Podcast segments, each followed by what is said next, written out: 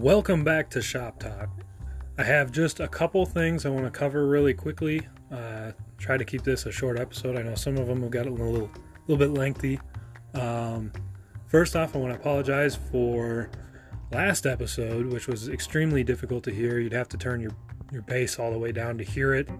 I had it sitting on the center console and it just didn't work very well. So quick recap on that.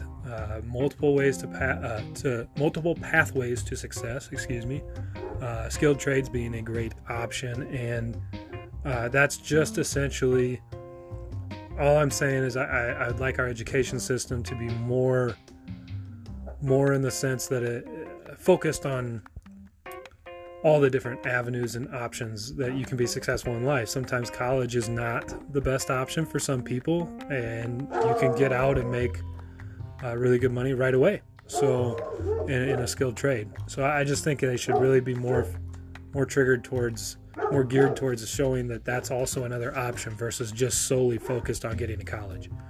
So that's the real short answer on real short recap on the last episode. And then also today I wanted to talk about yesterday was a special day in our family. It was my wife's birthday, and I was very blessed and got to take the day off and surprise her. And that's something I think you should do with your wives. Not necessarily take the day off, but surprise them once in a while and be kind. And it's something I'm working on, being a little bit more like the guy that she used to date. And I got a ways to go, but it's easy to get complacent. We've been married over 3 years now. Coming up in August, it'll be 4 years, and it's easy to get complacent and just think that it's going to keep going, and then you just need to continually focus on bettering yourself, and sometimes I don't necessarily do the best at that. So we met, I guess I can go into that, we met at a bar of all places. So sometimes I'm listening to these Christian podcasts, and they have just this fantastic Christian story, of how they met and how solid Christians they were. And really, we were Christians, but we weren't necessarily living that life. And so our story is just different than theirs. And we've been through a lot, highs and lows.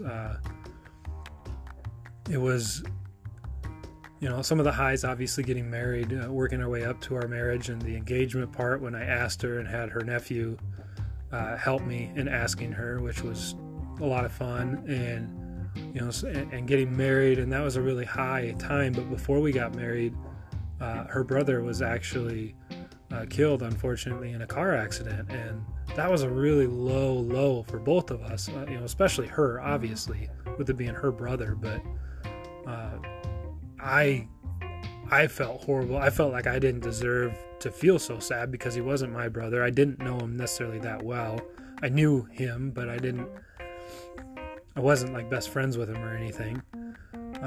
But I was hoping, I was getting closer with him all the time. And so that was taken away from me, but that's of course can never compare to losing a sibling like my wife did. And I got to give credit to her family. They have been incredibly strong throughout the entire thing. It's been obviously over 3 years ago now that happened,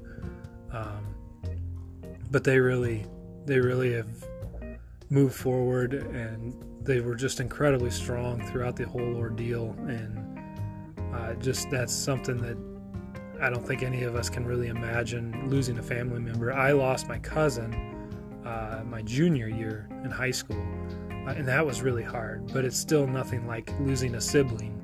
That they were really close, and thankfully, they got the opportunity to get closer before everything happened. But, that was a really low point in our lives. And then, of course, we get another really high of having our daughter.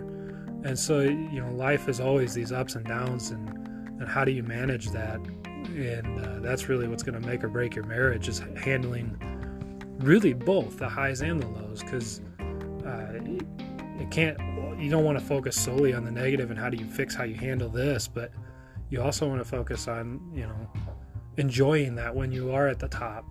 Don't just take it for granted, And I just, just thought I'd go over a little bit on how we met. And really, my wife is, like I've said before, the reason that I'm as strong a Christian as I am now and still growing. She pushes me to get better all the time. Any positive thing I am, a lot of that has been, I got to give her credit to. And I love her to death, and I wouldn't be who I am today if it wasn't for her. She's a very strong-minded individual, or stubborn, you might say, and in a lot of ways it's good, more so than it is bad. And we like to joke around. We're not this perfect example of a Christian marriage per se. When you look at some of these fantastic stories that you see, when we listen to Access More, and they just have this storybook whole how they came to know each other and the things they've been through in their marriage, and it just, that's really not our story, and that's okay. I think we don't have to have this perfect story, and we're not expected to, and we shouldn't be expected to. We really, I think, have, I wouldn't say redemption as the main of our story. We've continually grown and learned about each other and about our relationship with God and His importance in our marriage, and we're continuing to learn, and that's really what it's all about. Just continue to work to better, and that's something a lot of guys and women, for that matter, focus so much on what the other person's doing wrong, and I catch myself doing that sometimes. And oh, she leaves the drawers open, or she didn't clean up the house, or she didn't. Well, I can help with that too. And I can't control her. I need to focus on working on me. And I think that gets so easily lost sometimes. It's so much easier to look at someone else and see their faults. And really, we were jokingly arguing earlier today, and, it's just so easy to pick on each other on little things, and granted, we were just joking, but, things about that, it's not my job, it's your job, or, stuff like that. The reality is we both know that we're partners in this, and we want to help each other. It shouldn't be solely one way or the other on anything. It's our household that we want to raise up together, and it's important that you guys help each other out, that you are kind to each other. And it's fun to joke around. You need joking in a marriage. And that is something that my wife and I are pretty good at, is joking back and forth and laughing. Laughter is huge in a marriage. And look, we're pretty new at this marriage thing, so we're still figuring it out. But in a world like it is today, where divorce is such an easy option, it shouldn't be. It really shouldn't be, especially in a Christian marriage. It should never be an option.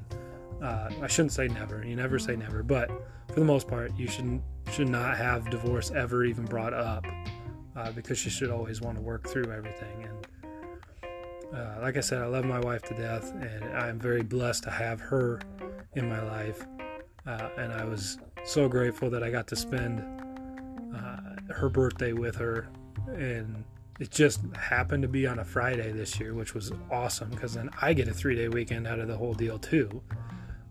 But surprisingly, we're a couple that actually likes to spend our time together. So it's just 3 days that we get to spend together, and we love it, and we love each other, and I'm very blessed indeed. So